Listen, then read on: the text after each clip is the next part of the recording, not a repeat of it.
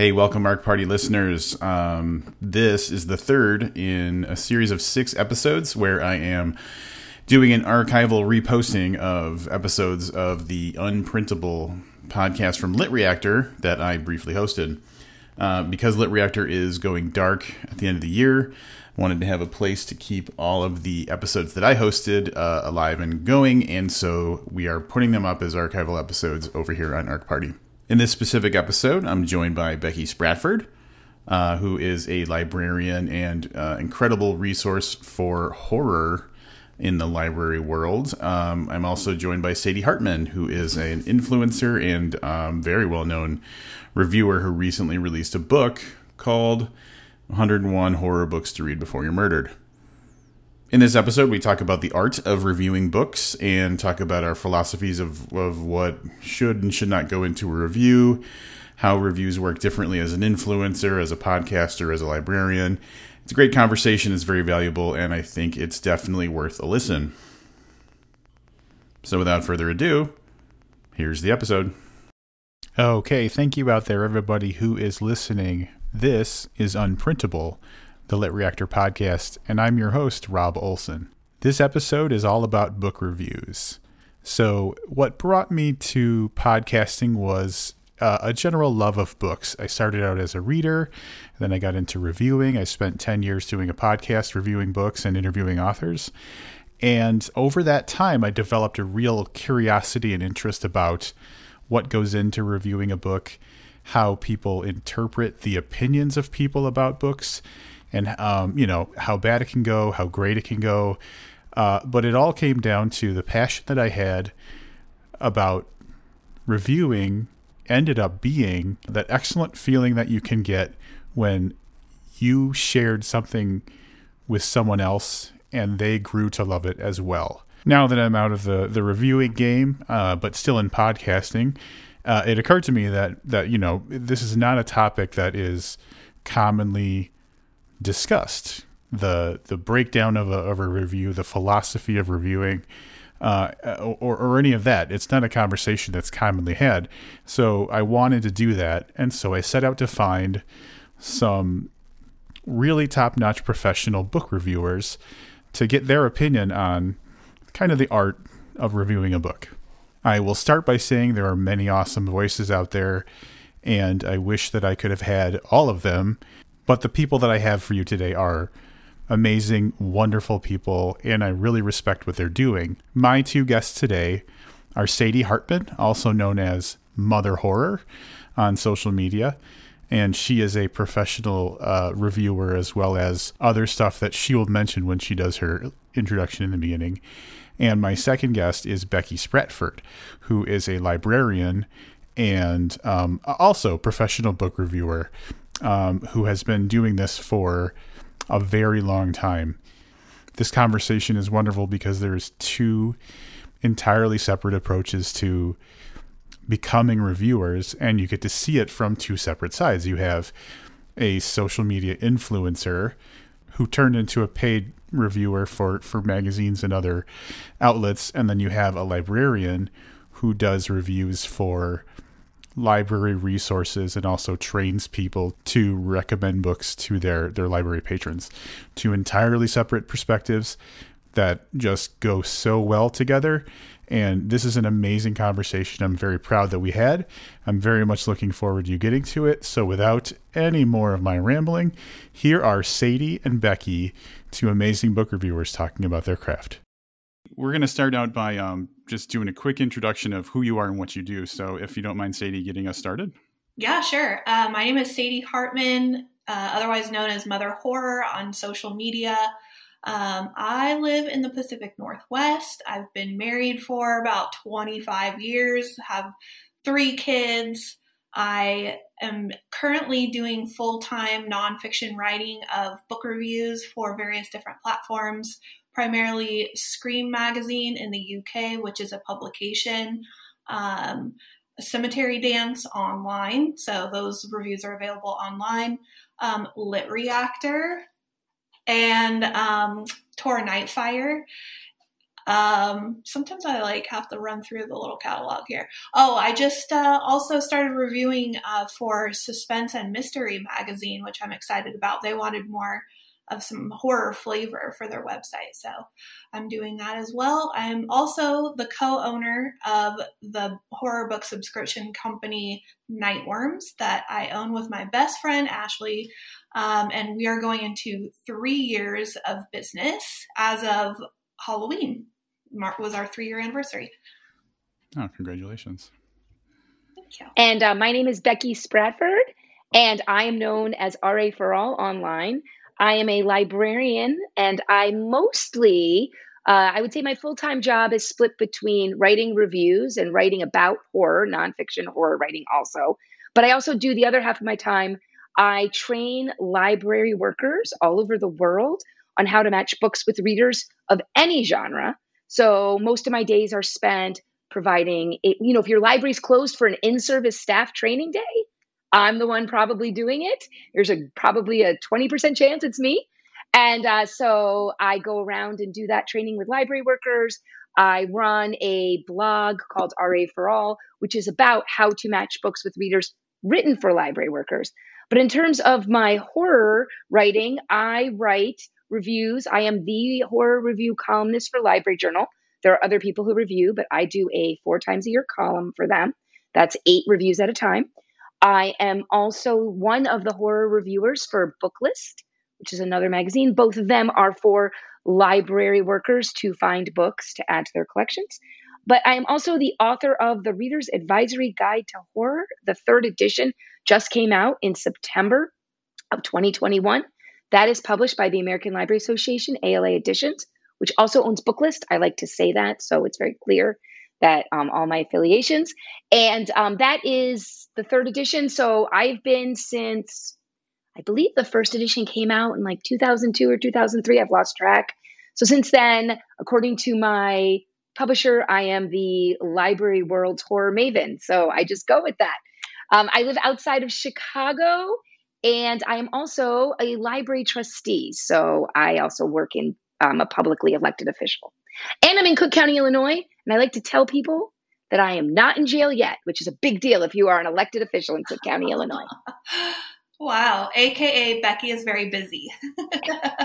yeah, I was listening to both of you, and um, my my thoughts were, "Wow, I just don't do a lot."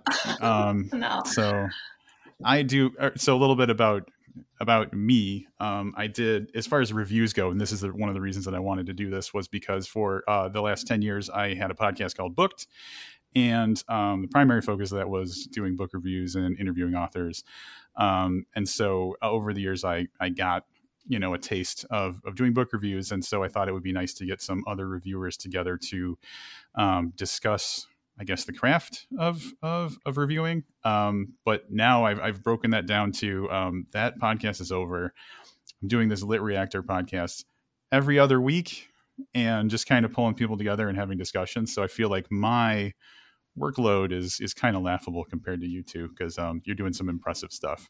To get started, I think we might want to just talk about um, how did you get into or get interested in doing reviews, and then we'll kind of look at breaking down how we how we choose to review how that how that works and stuff. So um, we might as well start with Sadie again because I think that's what we did last time. Okay, so um, I started off on Bookstagram hashtag Bookstagram, which is kind of a little community on um, the in, the app Instagram.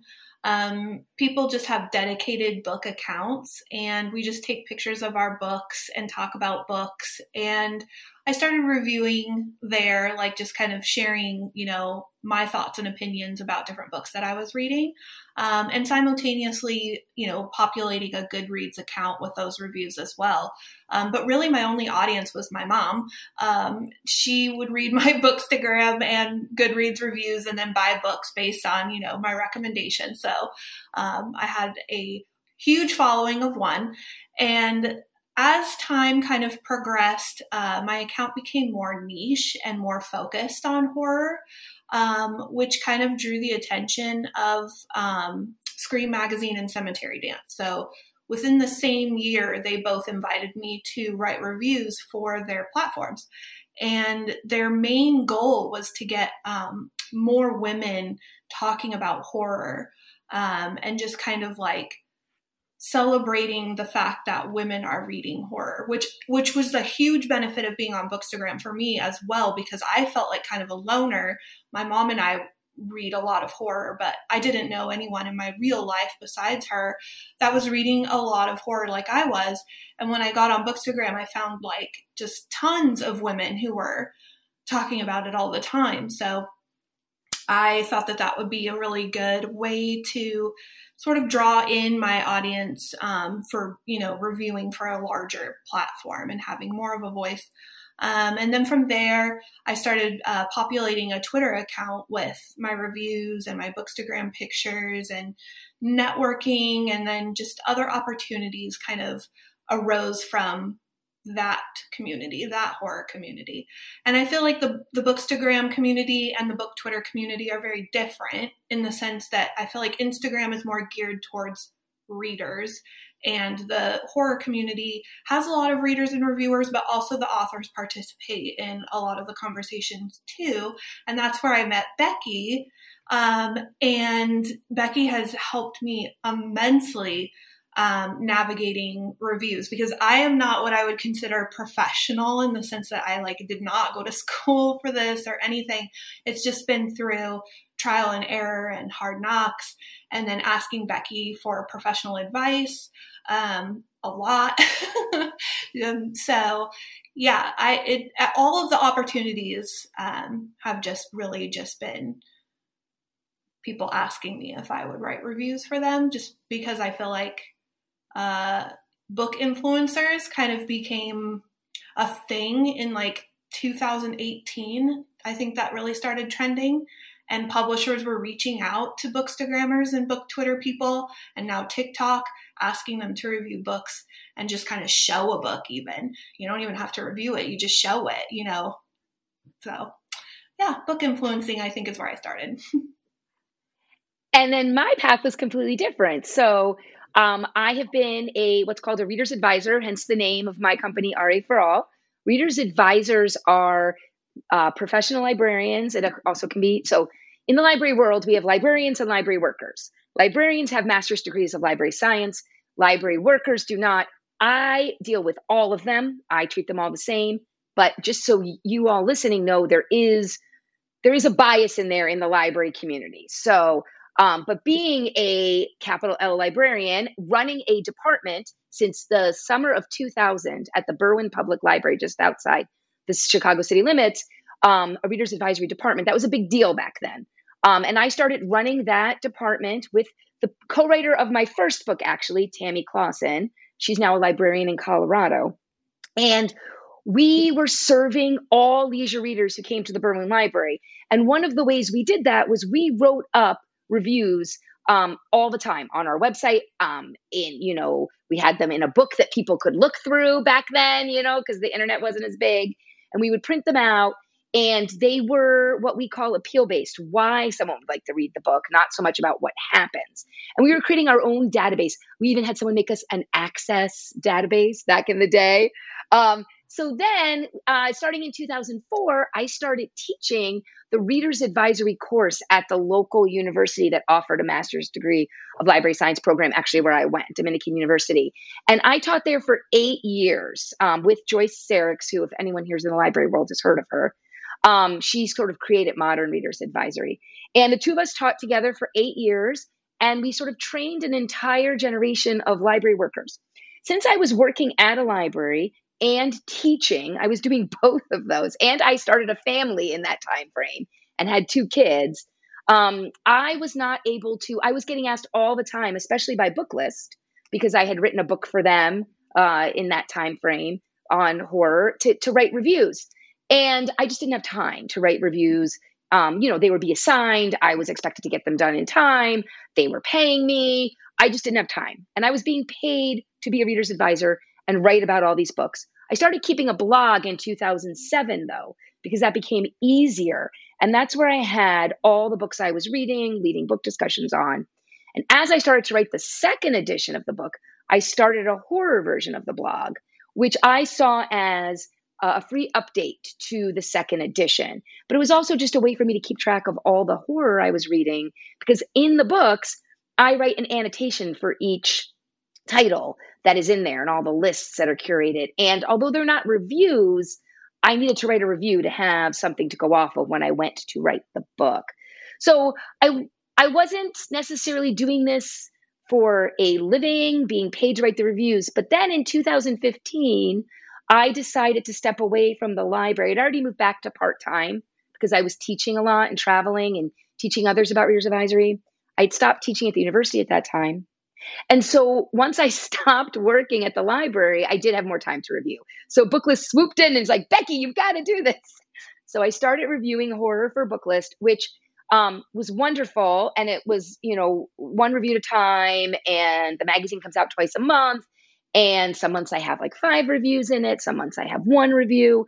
And at the same time, horror was starting to get more popular. So more opportunities came to me. And Library Journal reached out to me to start doing a genre preview once a year, which I do every July now, even before they had even a horror review section. And then that turned into them wanting me to do an entire column so they could focus four times a year. So in the January issue, the April issue, the June issue, and the October issue, I review eight books. Plus the July issue, they give me a much longer piece. It's usually, I think, about 3,000 words oh, we're going to talk about word count too, because that's an issue. They give me 3,000 words to talk about sort of what's coming up for the last half of every year with horror. And the joy that has been about it is, well, you know, one, it's a nice extra income stream. It helps me know about all the books everyone's talking about because I've read them.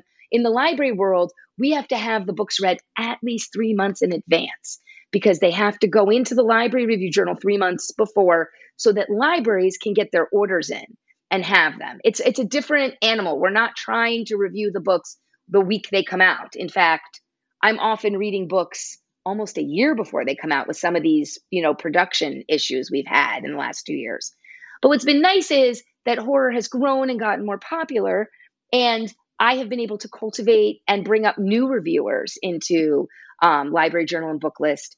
And we've been able to diversify the ranks of the people reviewing and uh, I've been really happy to be a part of that. And, you know, it's fun to get paid to read the books I was going to read anyway. It also made my, writing my new book a lot easier because I'd already read all the books. Wow, that's fantastic. Um, I love that there's just this progression over time of like, you know, you start with something and it just builds and builds naturally. And like, um, you're getting more attention, but you're also, you know, the big thing about this is that you're bringing very important attention to um, books and authors and stuff. So it's nice to hear that you know these types of things are um, growing um, o- over over time. I'll do me real quick because I I did review for a while, but um, for me, the podcast I started back in 2011, which by the way, no one knew how to do a podcast in 2011, so I was up against um up against the fact that like you had to figure out everything at all, but I had a, you know, my the person I did the podcast with, podcast with, we would always just talk about books, and we had so much fun having a discussion. We decided let's do this as a podcast and see if anybody cares.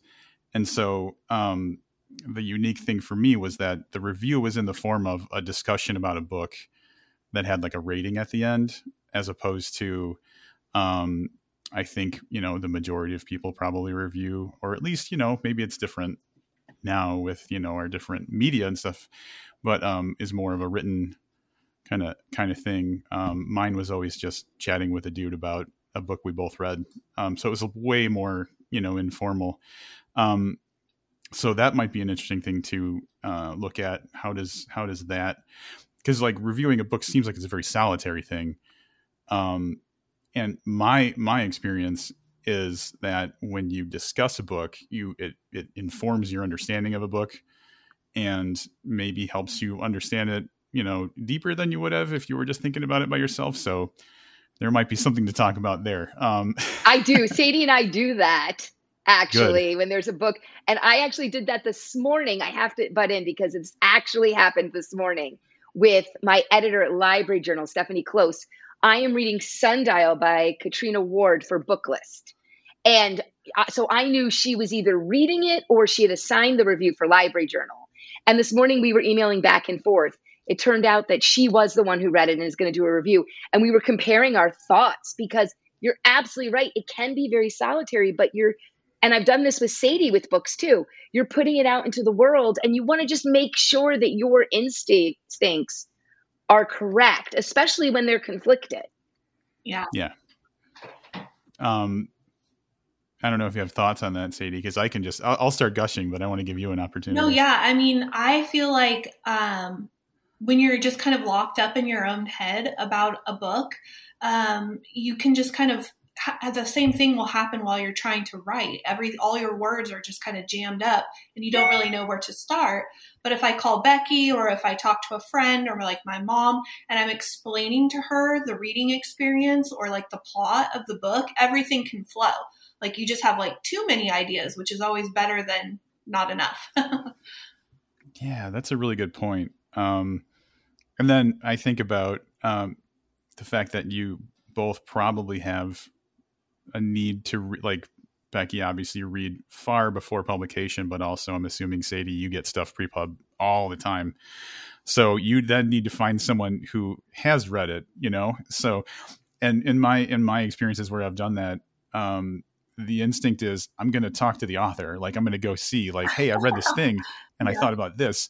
Is this what I'm, is this what I suspect it is? Um, so I've done a ton of that in my time. And I know that, you know, probably the average reader doesn't have that opportunity, but does that ever happen to either? Yeah. Especially like, because I was on Bookstagram, like, you know, you don't really know if it's like appropriate to reach out to an author, but sometimes your like visceral response is so urgent that you have to like I remember after reading A Head Full of Ghosts, I messaged Paul Tremblay. It was the first time I talked to him, and I was like, ah, what has happened? I really had to process that with him, which was really important um, because what he said back to me, and no spoilers at all, but what he said back to me helped me work through that ending a little better.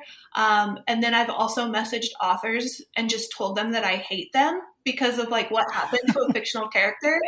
So I've been known to just pop into their DMs and be like, "P.S. I finished your book and I hate you." Okay, bye.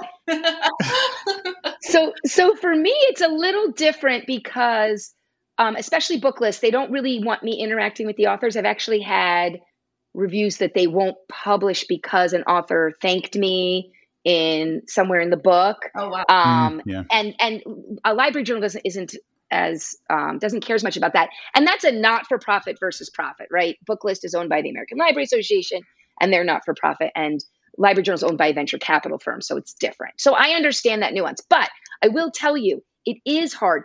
I usually reach out when I'm feeling conflicted about a book to someone. I don't reach out if I absolutely loved it because I'm trying to trust my gut. I didn't used to do that. I used to be like, well, I loved this book, but I don't know, maybe, maybe I'm the only one who's going to love it. And since, and it's funny because I'll use Paul Tremblay as a head full, um, not a head full, it's Cabin at the End of the World. I was one of the very first people to read that book. I saw him at StokerCon in Providence before when the review was turned in, but before it published. It published the like a couple weeks later, and I in that review I straight up said, and I said it to him like, "This is the best book of the year," and I read it in February, you know, or in, in January, whenever it was. And I trust myself now with that because I feel like, well, people in the library will trust me and I have to trust myself. And that took me time to get to. So for that book, I read it and I was just like, I, there's no words. This is the best book.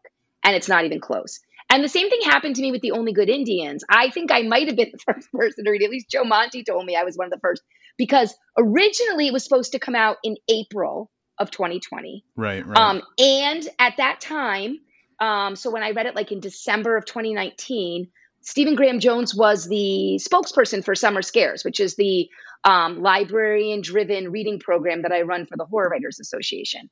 And so the whole idea was okay, I'm going to read it early. I'm going to get the review out in time. So we'll do it in the January issue of Library Journal because then in you know, we've already announced you as the spokesperson, but then when we start doing the promotion, the review will already be out and you'll get some promotion along with the authors. And so that was the plan. So I read it, I gave it a star review, and I said then it was the best book I was going to read all year. And I was right, even though I read it in 2019. I said that about it in 2020. Um, and so now I've just started to trust myself a little bit more. Um, but it is hard when you've read it and and nobody else has read it. But Sadie and I are both in a position where we didn't get here because we don't know what we're doing. And I think the two of us right. do talk to each other about that a lot. Um, we have to trust ourselves. We have to support each other as women reviewing horror. Um, I also talked to Danielle Trussoni, who writes for the New York Times. I thanked both of them in my book because that isn't a small network of women who professionally review horror and are taking very public stands on titles that lots of people have opinions about. So I've learned to do that, which I think was the hardest thing to learn to do. Yeah, I I would totally agree with that too. And like Becky, I did read Stephen Graham Jones's book early in December, and I had to read it again before I did my review because unlike Becky, I have to wait until it releases before it gets right. published. Um, and I didn't want to turn in a review at the beginning of the year and then have to wait. Um, so I read it again um, closer to its review date. Oh my gosh, it didn't come out till August. Yeah, so. Yeah, I'll film. Yeah, and I I had a totally different experience the second time, and it actually blew my mind even more the second time. Um, and then more people were reading it, so I had people I could talk to about it. Um, but yeah, I mean, trusting your instinct and trusting yourself, especially when you're putting yourself out um, it, online, you know, like on social media. Like, I tend to be really open about that. Becky tends to like hold hers back a little bit until like right after it's been published or whatever. And I'll just straight up tag, you know, everybody in it and just be like, here's my review, you know, like love it or hate it. I don't care. Um, and at first, you know, it was kind of hard to get like pushback or people saying like, I don't agree with you or your opinion is wrong. I mean, they'll straight up tell you you're wrong. And you're just like, cool, cool. Like, you know, reviews are subjective and we all have a different way of looking at a book. So have your take, I'll have my take, and we can have a discourse about it. But like to just straight up tell people that their review is wrong is just the it's just useless. Like, I think that's the hard part about social media is there's an access to people that wouldn't be there, you know, way back when when people were publishing reviews in newspapers um, people would have to write a letter to the editor and take the time to freaking sit down and write the letter to the editor. And the editor might not even publish it so you, the person might not ever even see it. But now you can post a review and two seconds later somebody's like that's garbage. You know it's just this yeah. access that we aren't totally and if you combine the access with the fact that horror is a genre of the emotions. It's one of the things I teach that it's the whole point of it is it's supposed to make you feel things.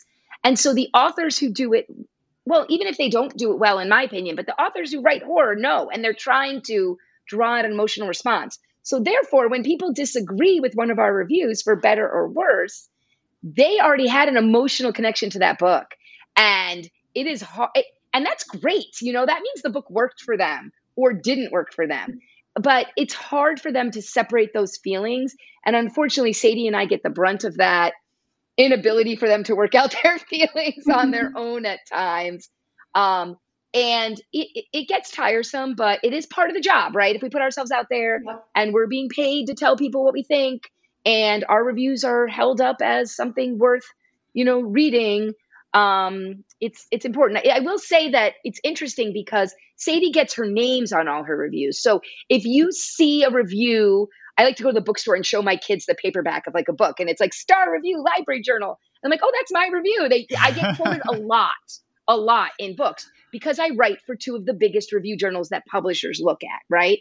So, but it doesn't have my name because that's the that's the my reviews are signed in their journals but Library Journal and Booklist are what carry the weight, right? A star review. I remember one time opening the New York Times book review, and it was one of Joe Hill's books. I think it was The Fireman, and you know, above the title was a quote I wrote. You know, you know, and I was like, oh, my husband's like, but nobody knows it's you. Yeah. Said, but but I know it's me. But I will say that now with um, is it called Bookmarks? It's run by LitHub. So they have this review index um, where they t- take books and they have a horror section. So they will post my entire review for everything in Booklist and Library Journal. Every book I review gets put in there um, because those, like I said, are major reviewing sources. And they say Library Journal book, um, Library Journal Booklist, but they have my name also. So since they started doing that, I've had a little more I've not enjoyed as much anonymity in the outside the librarian world. Nice. Yeah. Well, I don't know if it's nice. so I think there there must be the flip side to that coin though too, where you get positive reactions from uh, your your reviews. One of the, for me, I think that um, my audience ended up being more um, writers than than readers, which it wasn't the intention at all. But I just you know ended up befriending all these people, so um, they paid attention, and um, it's real gratifying to hear you know someone say good things about like um, even Josh Chaplinsky. I did his um, uh, of of of LitReactor. I when I reviewed his um, book, The Paradox Twins. Later on, he he's he's talking about how he listened to the review and he said there are things in the book that I didn't think anybody would get, and you mentioned them, and it was so gratifying. So there's got to be that side too, where either um, your audience of readers or maybe sometimes you'll get a reaction from an author too that that is that's grateful for the fact that maybe you you had an insight that they um, were excited about, or or you got them excited about an author they didn't know, or something like that. Oh yeah. So for me, it's interesting because both Booklist and Library Journal, uh, pre-pub, they send out so they so they publish so like let's take Booklist they publish every two weeks pretty much some months they only do one issue but pretty much every two weeks but two weeks before the issue it's like the publication schedule is crazy right? Two weeks before the issue they're sending out press releases to all the publishers who have reviews in the issue especially the ones that get stars because that's we do either just and we should talk about that next our you know how we write our reviews and our reviewing philosophy but the ones that get stars especially um, in the case of booklist all reviews are positive and i'll explain that later. But they send them out to the publisher and to proof them but also like hey you want to buy an ad right for your book. That's the main reason they're doing it. So i often get um, uh, authors tweeting about or sending me an email like look at this great review that's coming. I can't show you the whole thing but here's my favorite quote. And they're so thankful and they're so and some of them will send me a private message i'm so glad you got that part of it. And so yes that has been very rewarding yeah and for for me too like just being a fangirl from the age of like 10 years old and finishing a book and being like oh i wish i could tell j.r.r tolkien how much i love the hobbit you know to then fast fast forward to being able to actually tell authors how much i loved their story is huge for me. Like I know reviews are for readers, but I I take it very very personal as a mission of mine to put the right book in the right reader's hands. Like nothing makes me feel better than if I put a book out there, recommendation, and somebody picks it up and reads it and says, This is my favorite book I've read all year. I just feel all kinds of happy and special about it because you know the love of reading and books is so important to me that you know authors when their book is doing well and being seen um, especially like indie authors who have to do a lot of promotion all on their own or small presses who don't have the budget for big ads and stuff for someone like the influencer if someone just says like this book was so good um, like Stephanie of of um, Books in the Freezer on TikTok mentioned a book. That book sold like in the 20 plus thousand copies after that TikTok. Wow. It's not an exaggeration. And sales like that can turn a person's career totally like around. Like I happen to know the author that that happened to, and shortly thereafter he got a book deal with Titan. So I mean, those sales, awesome. those numbers are extremely important. So when I'm writing a review, I am mindful of the author, I'm respectful to the author. Even if I didn't like it, I still try to talk about what might be appealing to people just so that that book can find its audience because there's every book has an audience.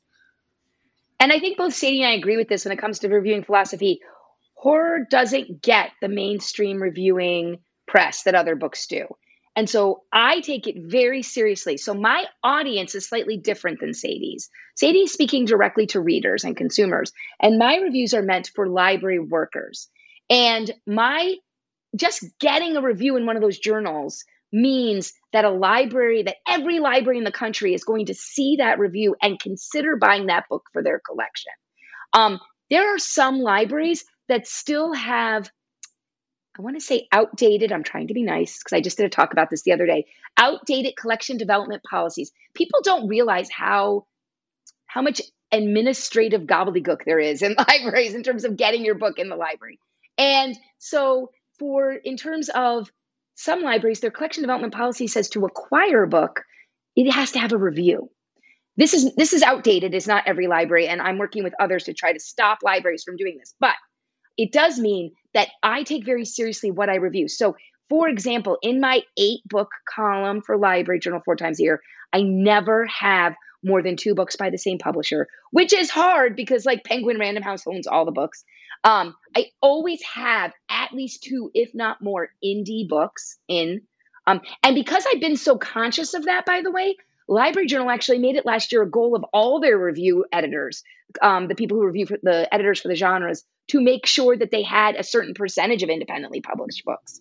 Because people like me were considering insisting awesome. on that. Same with book Booklist. We try to make sure we cover um, you know, the big books. So, like, I have a review in the current issue that came out on November 1st of Echo uh, by Thomas Olde Heuvelt, right? The who wrote Hex. But I also have a review in the next issue of a smaller book called Shadow Days that I believe is JournalStone. So, um, and and my editors are very good at allowing me to tell them, hey, you know, most of the time they're assigning reviews to people, and I get some assignments that I never would have read on my own, which I love. But I am like, hey, this this indie press contacted me. Can I review this book? And as long as I can get them the information in time and we can do it, it can't be out yet. That's a problem. So any of your writers out there who want to be in the library journals, it cannot be out yet. I got a review request today for a book that's out in two weeks. I'm like, I, I can't do that. You know, but yeah. my philosophy then is since there's so few books for horror going in front of them, I am only going to write the review to the best reader of the book which means I'm not wasting my time trashing or panning a book. If I can't visualize, even if I don't like it, if I can't visualize who the best reader for that book will be, I'm not wasting space in those journals. They get so few opportunities to read horror reviews. Why would I give them one that they wouldn't like? And I'm thinking about all the readers that come to the library. So there are books that I personally did not enjoy, but if you read my review, you're like, oh, she seems to have liked it because I'm writing it to the best reader and I'm thinking about all the library patrons who come in who would like it. That being said, Booklist, so Library Journal does have negative reviews, but Booklist does have as its mantra that they will only po- uh, publish positive reviews. They're not all glowing, but they are positive because, again, they don't want to waste library workers' time um, giving them titles of uh, reviews of books that they aren't going to buy. Um, so, because again, their time is limited, we do so much else. When I was buying books for a collection, I was also sitting at a desk serving readers, running all the adult programming, doing, you know, trivia night at a bar once a month, book discussions, being the manager of a bunch of staff. So, and just making sure, you know, like the bathrooms weren't covered in spilled liquor, which happened more often than you would think. so, oh, and unclogging the copier, which every librarian has a master's degree in. So, but so that's the philosophy matters, and you can see it in the reviews Sadie and I write. I think we try to capture the joy of the reading experience for the reader.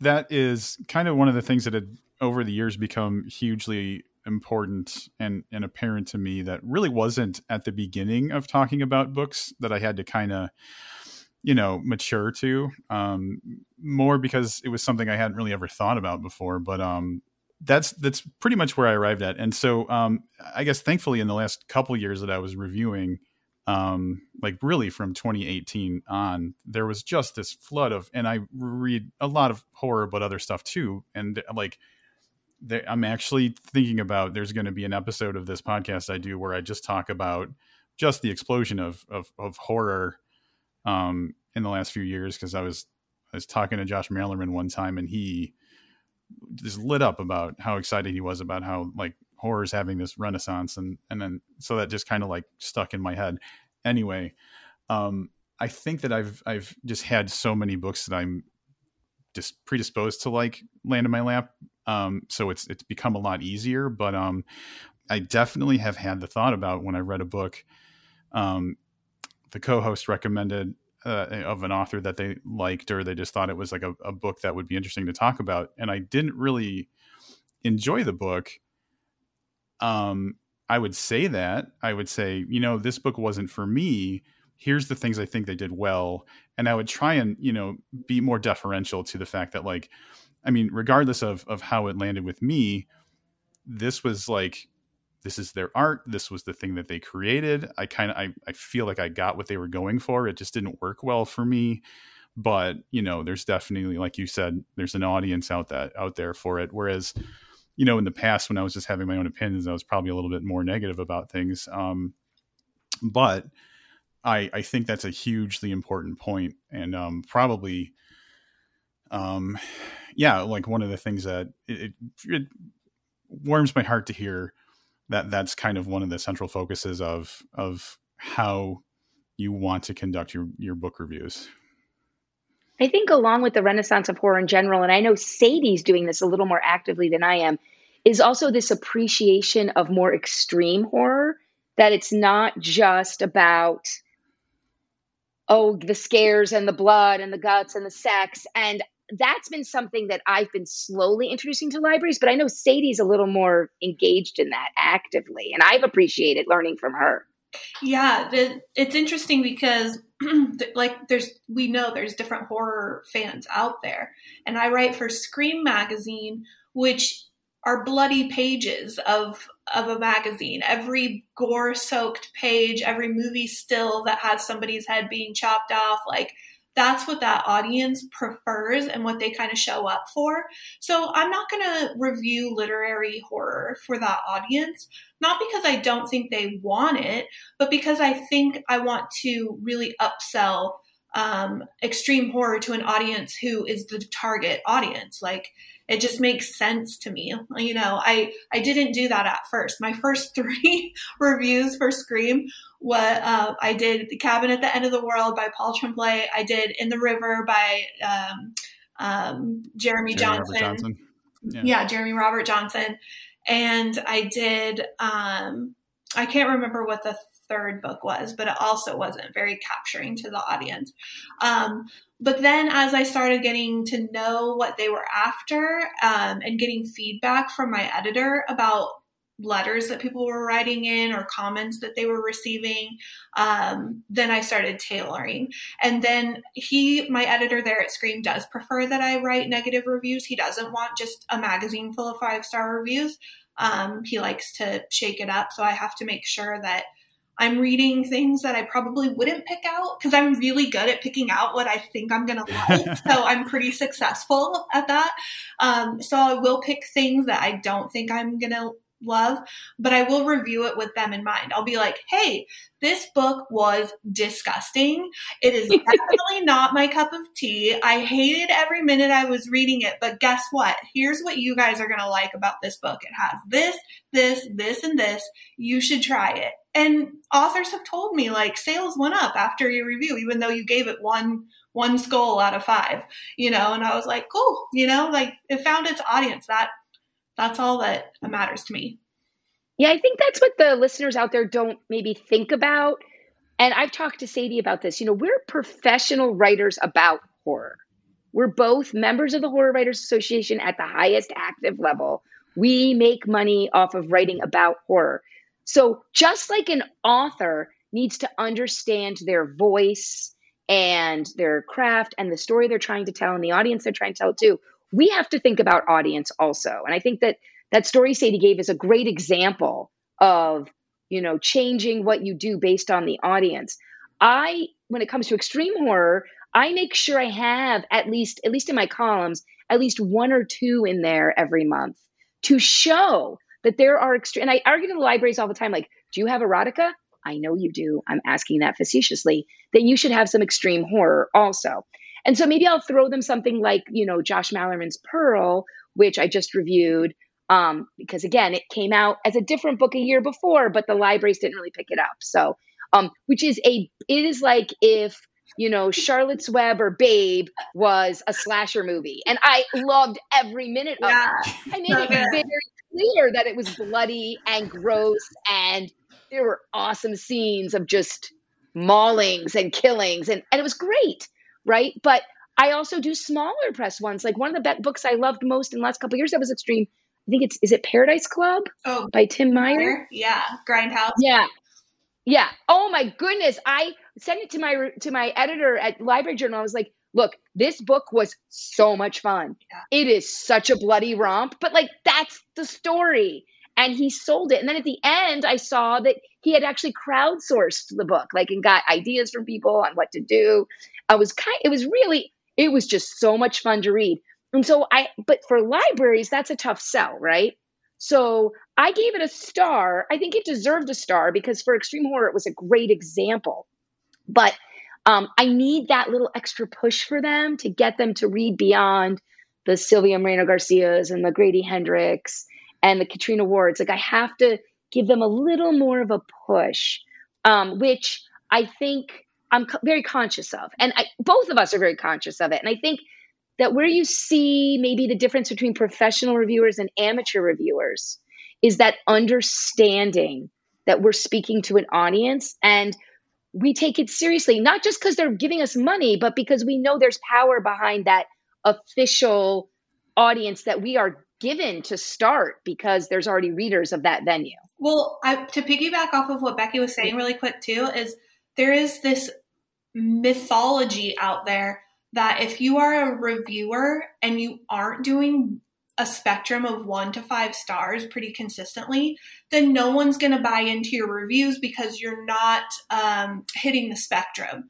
And I think I maybe held on to that for a little while, but over the evolution of a few years, I've completely abandoned that idea. I don't think it disqualifies you at all if you're reading a book and you don't like it and don't want to review it and you put it aside and pick up something else um, and you write out a review, your review is going to tell people what you thought of that book without the star rating. You don't need to put a one to five star out there. You don't even have to review one star books.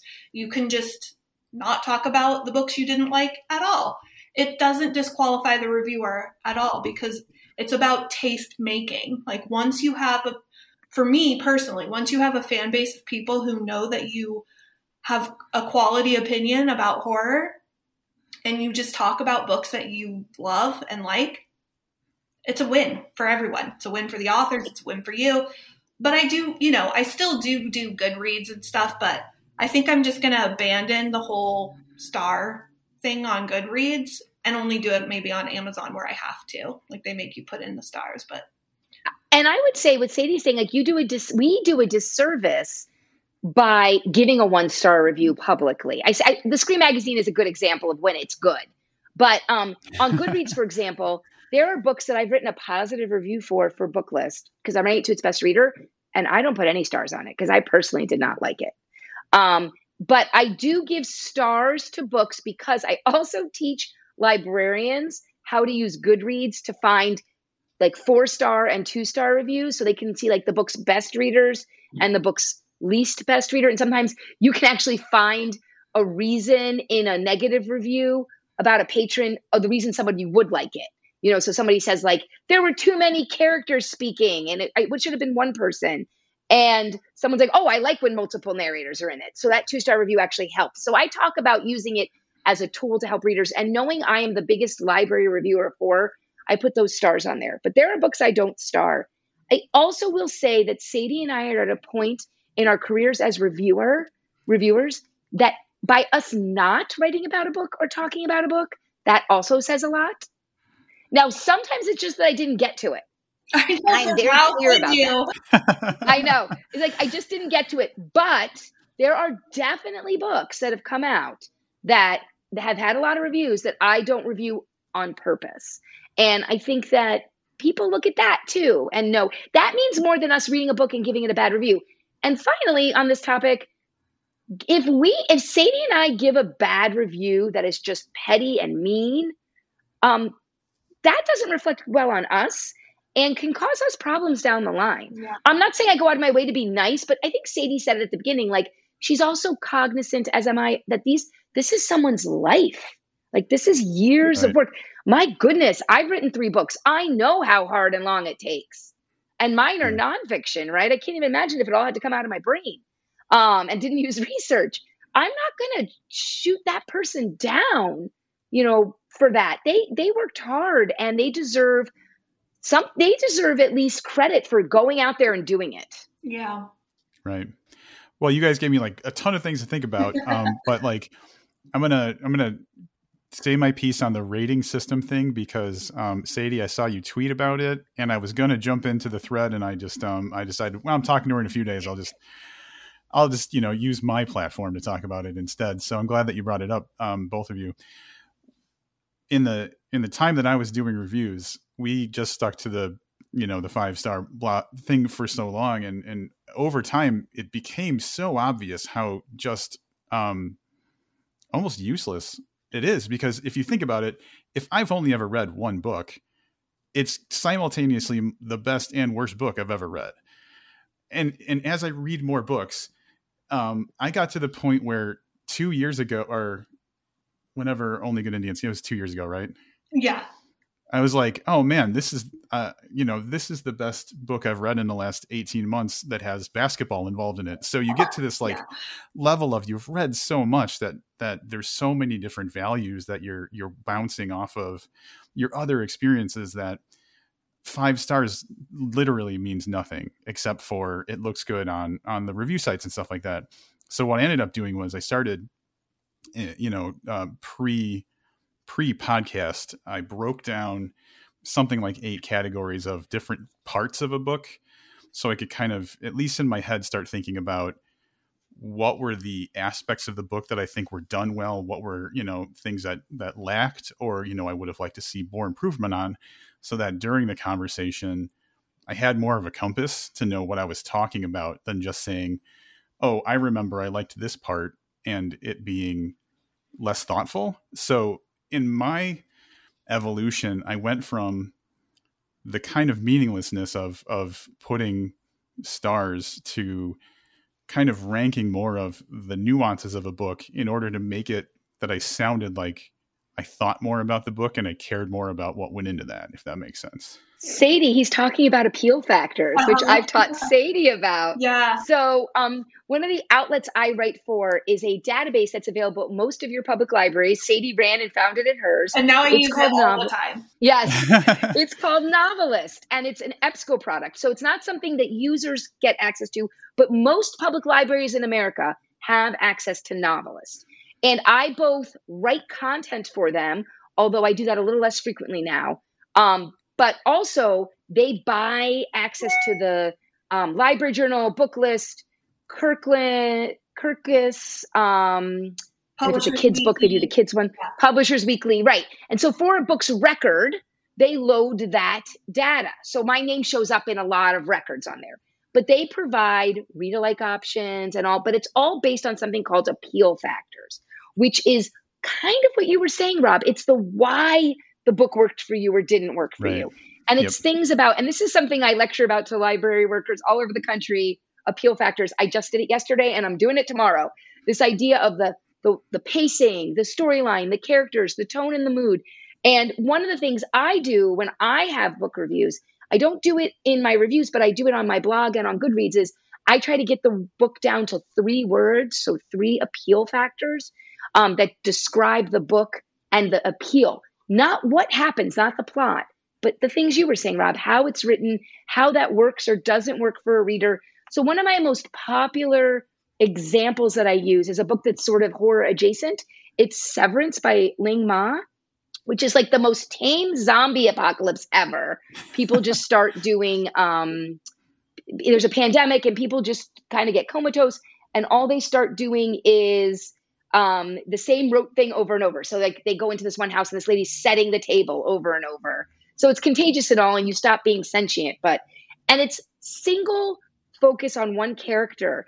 And one of my words about it is that it has a sh- it has a um, shifting time frame. It's not it's not linear, and that is if you go to Goodreads, that's the thing people either love or hate about the book. Because if right. it's if it's linear, it's one story, but if it's told totally out of order and it's really the story of Candace, the main character's life. Yes, there's a pandemic in there, but it's about her life from when she was born in China till she worked in book publishing in New York and then there was an apocalypse and she goes on this journey, but it's not in that order. So that is what you're talking about and that's something I was you know I've taught Sadie about and she loves using novelists now. Yeah, I do. I love it because because you can get talking points from it too. So like if you're really stumbling on gosh, what is the tone of this book? You know like what is this voice? What is and i am horrible at like first person second person third person. I always forget. And it will tell you all the povs it will tell you like all this information that you can just have as like at your fingertips when you're writing your own review and using your own voice to talk about your experience. You have all that available that information. It's almost like hey, for this writing this review, you do not have to reinvent the wheel. There are more educated right. people who have already read it and can help you like formulate ideas so that you can get out what you need to say about your personal experience. But you don't have to reinvent it. That's why I don't also talk a lot about plot because I know that authors and publishers and editors they spend so much freaking time writing the back of the book. And then you go on and you're sitting there trying to like write this thing. Yeah. It's like, why? Yeah. It's right there. Anyone can look it up. Just don't even worry about it. Maybe throw a few sentences in to like help you explain yourself. But yeah. So I think over the years, writing reviews is just an evolution of you're not going to just jump in and have that same voice the entire time. It's going to change, it's going to evolve. It's it's subjective to, you know, the times like you know, people wanting content warnings are not wanting content warnings or this or that, or, you know, putting in, um, um, thanking the publisher for it. So there's all these things that like people talk about doing and each platform is different. Each reviewer is different each audience is different, each book is different. So, I mean, it's really, really tailored to each personal reader. Also. I don't even want to start with word count because the bane of my existence, and I talk about this with um, Gabino Iglesias a lot because he gets to write these. We sometimes write the reviews of the same book, right? He writes them for NPR, and I write them for one of my outlets. And I'm like, oh, your review was so much better. He's like, Becky, you're only allowed 200 words maximum. What are you going to do? Like, yeah. if I don't give it a star, it's like 175 to 185. And if I give it a star, I get like 200 to 220. And these are. I know. It's so difficult. My review of My Heart is a Chainsaw had, I think, asterisk, double asterisk, triple, like quadruple asterisks with like footnotes from my editor. Like, this word must stay in because I don't know how to get it. And I was struggling with um, oh Gus Moreno's book that come, came out this year, his debut. I was struggling with the fact that there's a dog that is killed and comes back as a zombie, and library workers need to know if a dog dies because patrons will get really upset. And so I was I went out on Twitter, I crowdsourced. I'm like, if I say there's a zombie dog, does that give you the sense that there's a there's death to a dog in the book? Because I have like four words to portray this. And one of my really good friends who is in charge of collections at the second largest circulating library in Illinois, the Naperville Public Library, she said, Becky, I might not have noticed it in the review, but if I read it and I got mad, which I would, I would go back to your review and I'd be like, oh, she did try to warn me. But I have so few words. It's like, it's infuriating. It's infuriating. and my editors can save it because sometimes I just give up, right? I'm like, this is 210 words. I know it needs to be 190. Go. You know, I, I help me because I'm done cutting all the words. But I, I, it's hard. It's hard to get your feelings out. And so not doing plot helps, right? I give like a yeah. sentence, maybe two of the plot, maybe. And then I've got to portray, like she said, the mood, the tone, the pacing. Um, I do have to let people know who's telling the story. I don't necessarily have to go into first person or second person or whatever, but you know, that like these two people are telling it in two timelines or it's one linear story it's important. It's it's a lot. And then I always have my last sentence in library journal. They call it the verdict, um, and I have to actually put verdict and then put it. And then in Booklist book list, I do sort of the same, where I give um, comps, uh, reader likes, and I try to do it based on appeal. So you know, I'll say for people who like heartbreaking, constant tension, and you know, gore, like in this book, or like in these two books, you'll like this book. I like doing that too. Yeah. It helps people a lot. Yeah. I gotta imagine it. The, the some books help you and some books don't. Like I was the the book that was like coming to mind as as you as you both were talking about um, these constraints, and I want to get into like more of the editing uh, of it. Um, the book that I kept thinking was like it's so easy to recommend Paul Tremblay's Survivor Song because yeah. like it's it's I love it when books take place in such a short amount of time. There's just constant action. It's very tense. It's constantly moving. So there's like easy things that come to mind to talk about it. But then if you get a book that's just much more epic or crazy, how do you then condense that into a small amount of time? So uh, I'm sure that the books can sometimes either help or or or hamstring you a little. I had that problem with Echo, uh, the Thomas Olde Heuvelt, which the the review published this week. Um, Hex was very tight, concise. You know, Echo is sprawling, and and it's it's good. I'm it's not it's good, but it's it's not as it's harder to explain because it's more about the feeling. Um, and it's he does a great job because it's so vast and sprawling. And the other sort of frame is this whole mountain climbing is a big part of it. And so that and so these giant vistas and so it really works, but so hard to condense it into 180 words um, and to explain to readers, by the way, because Hex was the biggest library horror hit of the year it came out. It won the genre awards that the ALA gives out. Um, they're called the Reading List. They're for genres by um, the Reference and Users Association. And it was like the horror book that every library worker knew about, sort of similar to like when Bird Box came out, same idea. And it was yeah. a huge hit. So I have to tell people that this is good, but it's completely different. And and also, this plot is a lot less easy to soundbite than just Hex, which was, you know, this town where the witch has been in control of them forever and none of them can leave and you know they're they're trapped by her but also their life is not so bad if they stay there until they make her mad but this other one is you know it's it's multinational it's um, a very amorphous monster that's super evil but not in one body um, there are violent deaths. Like there was just so much. And he did not help me, which is good, right? Because the author is doing something new and it's going to be popular and it's very good. But yes, the author did not help me. yeah, I don't really have word counts. Um, I don't have to have a word count for Cemetery Dance or um, Scream. Uh, I for the platforms that you know are are paying, I feel like I want them to get their money's worth. Like, um, I don't really want to just drop um, a 300 word review to Scream. You know, I feel like they're paying me. I'm gonna give them their money's worth if that makes sense. Um, so, but none of them have word counts for me. Um, so that's really nice. Like I can't imagine Becky having to squeeze some of that stuff into 200. I mean, like I said, that's basically a tweet. Like I remember when um, t- Twitter used to give us like a hundred something characters, and I'm like trying to edit myself to say what I need to say.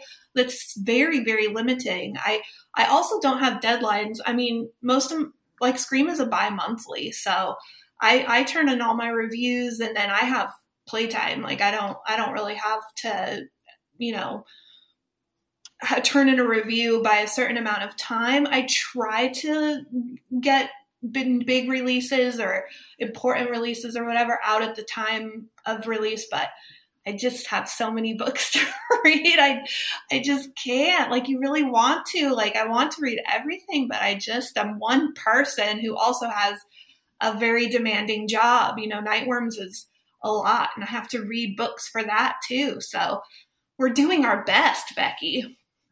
I know, and I actually do have very tight deadlines, right? Because these are print publications with strict deadlines. So my calendar is full. So Booklist reviews are due on a Tuesday, and basically every other Tuesday I have a single review due, um, sometimes two. Good and Lord. but I also know that my that is between my library journal um, reviews. So, like for example, actually, I, I, we're not on video, but I have my notebook where I keep track of everything. and I have written on it. Oh, it's over here, but nobody's seeing me walk away. Um, my due dates and how much they pay me per word for all the outlets. So, like my January review, um, because then I have to invoice them too. My January reviews are eight reviews for Library Journal, and they're due in mid-November, which means I started reading yesterday for the due date of like the Tuesday before, the Tuesday or Wednesday before Thanksgiving. Um, and they give me late I'm later than some reviewers for the January issue because we're two months ahead usually. I'm later than most because my editor knows me. She knows I give her a fairly polished um, product that they she can edit, and then they have um, sensitivity readers who are POC who are making sure that we're not, you know, we're not being um, offensive in any way. I'm usually fine there, although sometimes she mentions.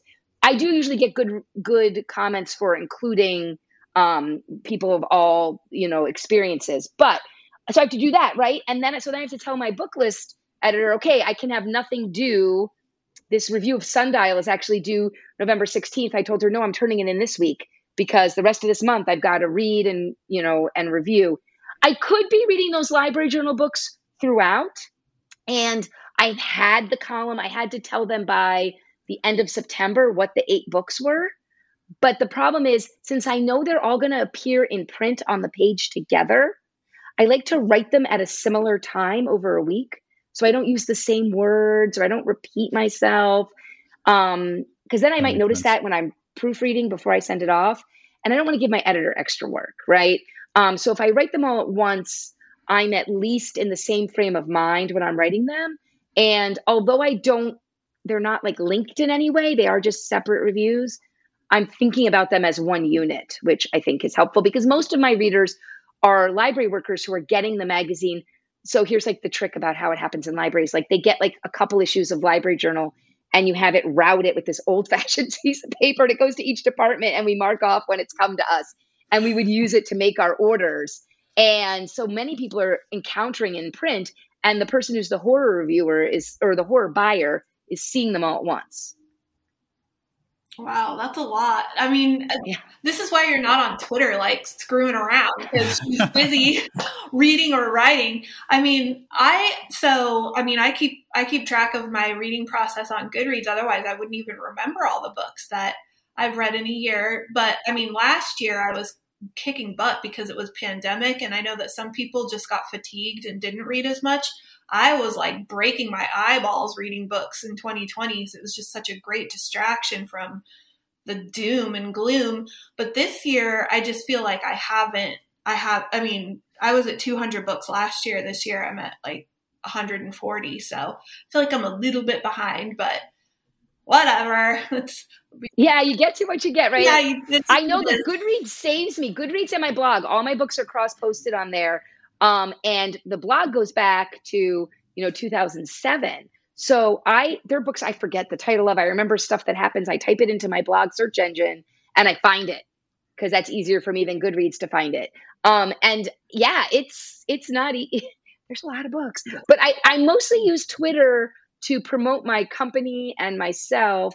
And the, I get a lot of clients, um, libraries who the person on the library in the library staff who does readers advisory follows me on Twitter, and then they're able to tell their supervisors about hiring me. But I do also post my reviews there because I do know more people see them then if I do that. Yeah. Yeah. Just um just so and so like Becky when you were going through your schedule and and the breakneck pace I'm thinking to myself we even got you to talk to us today so um that makes me very happy but um one thing that came up earlier that I want to ask about um real quick, and I know we're probably close to wrapping this up. Um, was uh, when you're talking about giving time to indies as well. I know Becky, you said that, um, but also um, Sadie, I'm sure it's something that you consider as well. And I'm going to use the example of um, one of the happiest moments I had on social media recently was um, I saw that Sadie had um, talked about a book that she had found by uh, author named Craig Wallwork who has just been a friend of mine forever. And I've always really enjoyed his writing. And I've always thought to myself, man, this guy doesn't get as much attention as I think he deserves for his craft. So just seeing someone who is out there who is an influencer who has a bigger audience show up and say, "Hey, I really enjoyed this book," it made my day. I was so happy to see him get, you know, get some get some attention, and um, then during this conversation, I'm thinking to myself, that was for me eight or nine years ago, Stephen Graham Jones, and to and the and and it's cut to today where my heart is a chainsaw comes out and literally my twitter feed is nothing but pictures of that book for days after release. And i'm thinking to myself okay i probably don't need to um, amplify stephen the way that i used to because everybody's got his back on this one. So is there where do you guys land on on that? Like at some point everybody's talking about this book and even if you loved it does that uh, make you think about how much you expose it or talk about it? Hmm. Well, I think because I also have a background on Instagram. So, you know, like uh, the release day of a book, um, people are hashtagging and your whole feed will be filled with people who have gotten the book. So on real on a Stephen King release day, your whole feed is, you know, Billy Summers for for a while because, you know, everybody's talking about how they just got this book. Um, and my posts of indie authors do significantly less, you know, in numbers and likes and engagement than when I post something like Stephen King. And if you go through my analytics um, on Instagram and you click like my 20 like most engaged with posts, it's all Stephen King. So if I post my if I post my collection, if I post my bookcase, if I post a new release, if I post my top 10 Stephen King, those are all my most popular posts. Um, and it's just actually kind of makes me a little sad because um, there is a wealth of talent in indie fiction um, that really deserves to be amplified. And the small publishers are doing really great work, but they don't have the budgets of the big of the big guys. Um, so yeah, so I think like like you said, it really makes my day when someone like you know V Castro is tweeting that she just made the Stoker uh, Con reading list with her books. It's like damn straight because that woman writes her ass off. Like like she is owning horror right now and Hailey Piper is on fire and Cynthia Pelayo is on fire and like women are blowing up the scene and they don't always get the big publishing deals you know? It's like it's yeah. still not this is a great segue sadie because those three authors you just mentioned i just helped build the library journal top 10 horror of the year and those three authors are on there. Um, because i understand that i have influence and so here's the thing about libraries that's different than what sadie does and i wrote about this in my book I didn't talk about Stephen King in my book. I didn't annotate a single one of his books because if you are in a library and you don't know who Stephen King is, right. I can't help you. And I literally say that. It made my editor Booklist laugh. I think she put it in like the review she did on my book. But here's the thing about libraries. The thing about libraries is that we have a thing, and people might don't know this. There are certain authors that you can put, pick to put on automatic buy. So depending on the size of your library, I was at a larger library. So we did the 250 author plan. And we could every year update which 250 authors from their list of like every author who had a book that came out in the past year that we want on automatic buy. So Stephen King is on, even if your library only has the 10 books, right? The 10 book plan. Even if your library only has the 10 book plan, Stephen King is on it. So I don't have to worry about reviewing Stephen King, writing about Stephen King. He's not even given reviews in Library Journal and Booklist. What they do instead is we have high demand um, releases. And so they do a little blurb. So if you go into like Booklist every month, like the biggest high demand releases are the titles by authors that you're already buying and that you're probably getting automatically and it just lets you know about it. So it might be like a little mini review, like one sentence about plot and one sentence about the readers who may like it, that appeal. So I don't have to worry about that. Now, your question about Stephen Graham Jones, though, is a good one. Because yes, I was one of the people that talked about Stephen Graham Jones, that reviewed his books way before he was as popular as he is now. Um, but in the library world, maybe in the our feeds of horror stuff on Twitter, Stephen Graham Jones is super popular. But let me tell you, in library land, he's nowhere close to James Patterson, Nora Roberts. Um, you know, Dean Koontz, even, sure. you know, when he that has a book sense. come out. And so it's really important for me to understand that I can't over promote any horror author, even Paul Tremblay's numbers and Grady Hendrix, who every library loves. you know, yeah. even he is not going to have the full immersion that the vast majority of the books that are going out are. But I do take seriously promoting the the, the voices that are less blasted out to the world in a way that reminds libraries that they're there and they're awesome, like V. Castro, Hailey Piper, and Cynthia Pelayo. Those are great examples. My my recent one is Zoje Stage. I love Zoje Stage. Oh yeah, Zoje Stage. Um, yeah, she's just that getaway book that came out this year was fantastic. So and it's funny because um, that one went more to the crime sections in yeah. library um, journals, so I didn't get that one, which is fine. But I actually, my favorite one of hers is Wonderland, which is her most supernatural and and her most, I think, most quote unquote horror of all three. Yeah, I loved it. I've never been more scared of a tree. Yes, a tree. I talk about that all the time. I'm like, she scared me for trees. Stephen Graham Jones ruined ceiling fans for Everything's me. ruins. Like, yeah. I know. Yeah, yeah. Horror ruins everything.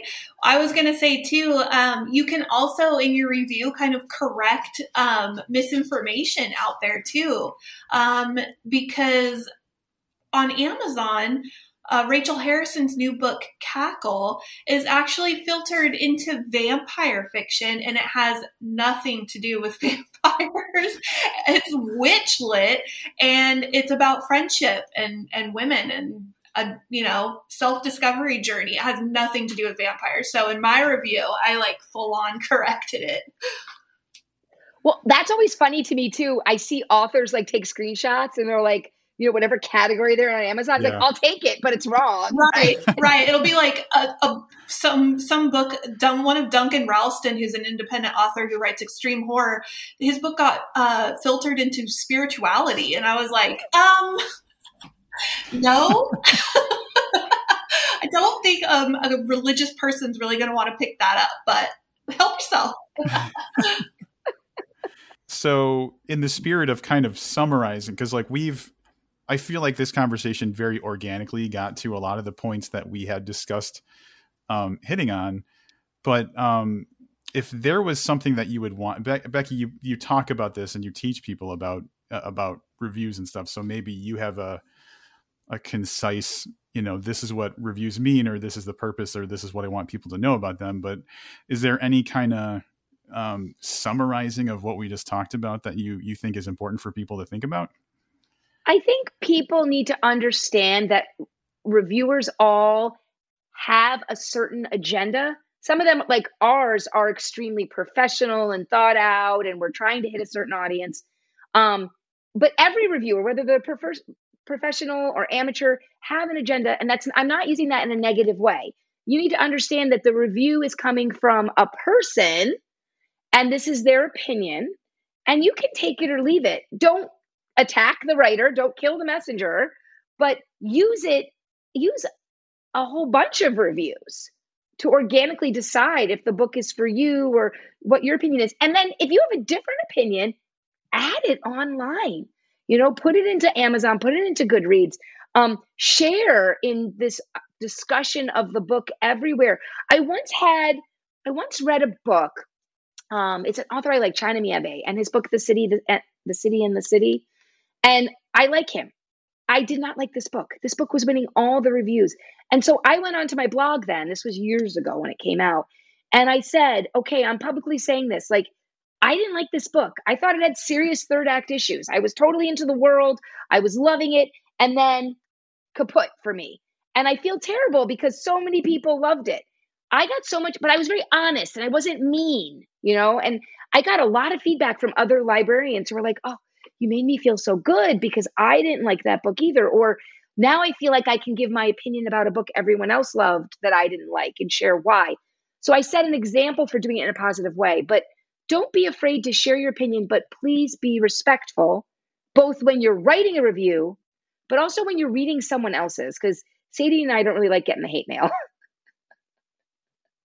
yeah, and and I agree with everything that Becky said, and then also like some points too, just to you know, make sure that we're all like in the same community, you know, and not to pit, pit each other against one another. Like there tends to be this faction between like paid reviewers and hobbyists, amateurs, or whatever.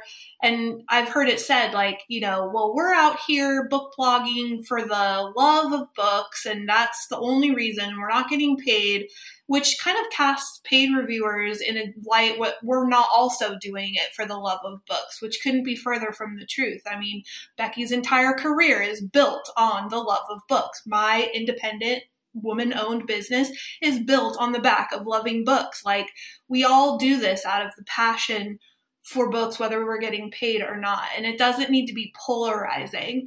And then my other comment is just I think it just makes people feel really sad when they share an opinion about a book, whether they loved it or they didn't like it, and they get dogpiled on um, from the community. Um, I have a friend recently who was so excited about a sequel that was coming out, and he got like so many people being like, Oh, I didn't like the first book, so I'm not excited. It's like, why do you have to tell him that? He didn't ask and he doesn't right. want to hear that. Like if he's celebrating something, don't yuck other people's yum, you know? So in the world of reviewing, like, can we all just maybe read reviews and take it or leave it and, you know, take, take in things with a grain of salt, maybe develop a little group of people that you can talk to about books or read reviews of people that you trust or their opinions always speak to you and just kind of gel with that. And people who don't talk about books the way that you enjoy, don't read those reviews. They're, you know, there's so many out there. You, you can take take it or leave it, you know? And Sadie and I don't always agree on a book. That's you might not right. be able to tell from our reviews, but we've had conversations privately where we don't agree about a book there's books that she loves that I'm like meh, and books I love that she's like meh. And but that. that's good. Yeah, I love it. Yeah, I like talking about those books. those are well, those are sometimes the best conversations when you're like, no, no, I, you know, I thought this or whatever.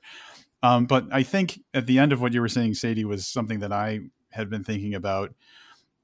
Finding someone with a reviewing voice that speaks to you is probably a very important thing because just like finding an author that you enjoy um, if someone says something that hits you in the right way where it's like i'm going to take in this review for you know it uh, you know for what it is and i i, I like what they say um, and when i try the books that they read i end up liking those books. This is a voice i know that i'm comfortable with. Probably stay with that person and then maybe branch off based on who who they have in their sphere because yeah why would you keep going back to a person where you're like oh this is an idiot. Why would i try to engage the person that i consistently disagree with? So you find a reviewer you like that reviewer should be one of your go-to's and then like maybe just build from there. But um what i love the most about all of this is like it's a passion for books. Um it all for me grew from the fact that i really enjoyed talking to someone about a book that we both mutually, you know, experienced. And from that, you get to maybe have a bigger experience, whether you agree or disagree. Um, and uh, it, it's just fa- one of the things that has been the most gratifying for me in the time that I've been, you know, doing uh, my reviews and then also interacting with the authors is the fact that like I just get to take that isolated experience of reading the story and grow on mm. it to make it something bigger and to make it more like deep and meaningful. Yeah, well said. So, yeah. Yeah. So when I decided to do this, I was like, I got, I, I, I never talked to reviewers. It's going to be so fantastic. And, um, uh, Sadie was the first person. Well, I had a couple of ideas of people. Gabino was another person that I was, I had reached out to, but Gabino's little bit tough to nail down. So sadly, I would have loved to talk to Gabino, but um, Sadie was like, "Here's some people that I I I would I would love to join." And I said, "Oh my god, I've talked to Becky before. She's fantastic." That's how this all came together. So um, I'm so excited that this this became such a like a positive and but I think it still was a very informational conversation. Yeah, if I just want to say if people are not following Becky on Twitter or reading her blog or using her as a resource for books, then you need to consider what you're doing with your life if you love horror because she is the horror maven and she's been doing it for so so long. And she has really helped me especially like through a lot of the harder conversations that happen around books like diversity and you know like she was talking about sensitivity readers and stuff like really important issues that can be um, you know difficult to navigate um, and she has those conversations with librarians and she often tweets like really important things that people need to hear. So definitely follow Becky on Twitter. Thank you, Sadie. And I will say that Sadie, um, I've enjoyed helping Sadie through, I think, her growing pains because her platform is much larger than mine in the world. You know, in the library world, mine is big, but Sadie's is big everywhere. And um, I know that she, you might not see it when she's working, but she really thinks through as she's grown. We talked about those transitions at the beginning. She's been very intentional and conscious of it. And I think that that's important for people to know. And we are con- we are constantly in communication about those larger issues that I think the public doesn't realize goes through our brain. I think they think we just sit around and we're like, we're full of ourselves and want to tell everybody what we think. But in reality, we are professionals who take it very seriously. That is not as to diminish amateurs, because there's something to be said for that too. But it's a different, it's a different animal when your review ends up inside a book or in the ad copy, or you know, both of us work directly with the publishers. And, you know, it's it's hard, it's it's different and you have to be more measured about it. So thank you, Becky. You're welcome. So that then the the final thing that I'm going to say is for anybody who's deciding I want to start being a reviewer, they should just reach out to both of you and, and nag you endlessly about about that. Right? Is that the best approach for starting as a reviewer? I mean, reading a lot of reviews is a great way to get a feel for what you like. I mean, some people leave I statements entirely out of their review and just write from the perspective of every reader. Um, I tend to, on Goodreads, if I'm going to just drop a casual review instead of a platform, I use I statements and I'm very conversational about how I talk about books and I'll cuss and I'll say like excitable things. And I, you know, it's, I just leave it all on, on the table fangirling sometimes.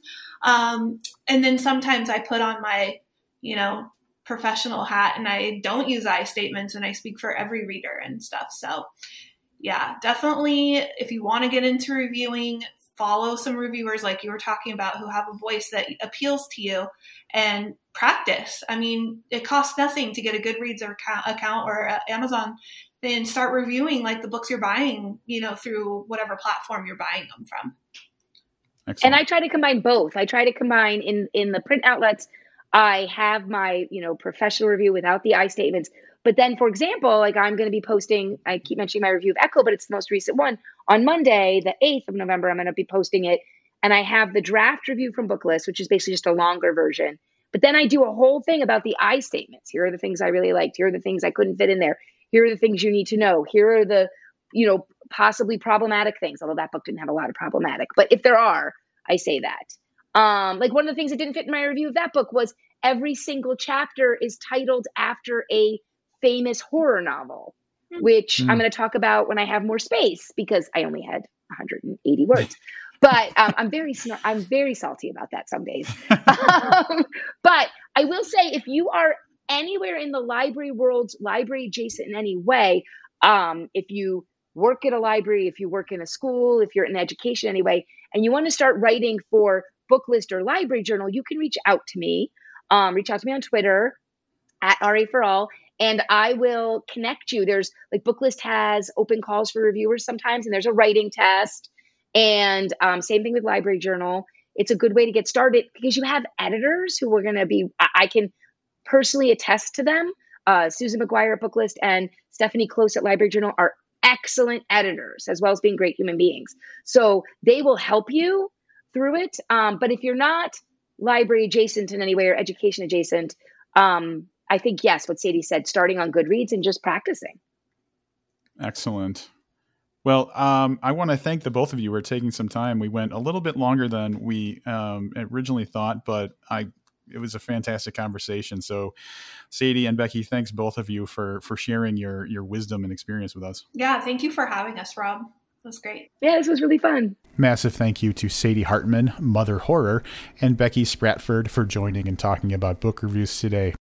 Okay, that was my episode about book reviews with Becky Spratford and Sadie Hartmann.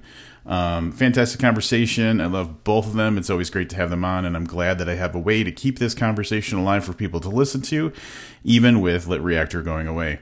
Um, LitReactor's been a great resource since the early 2010s, and it's uh, sad to see them go, but I'm very happy to have had them as a resource all these years and proud of everybody that was working with them.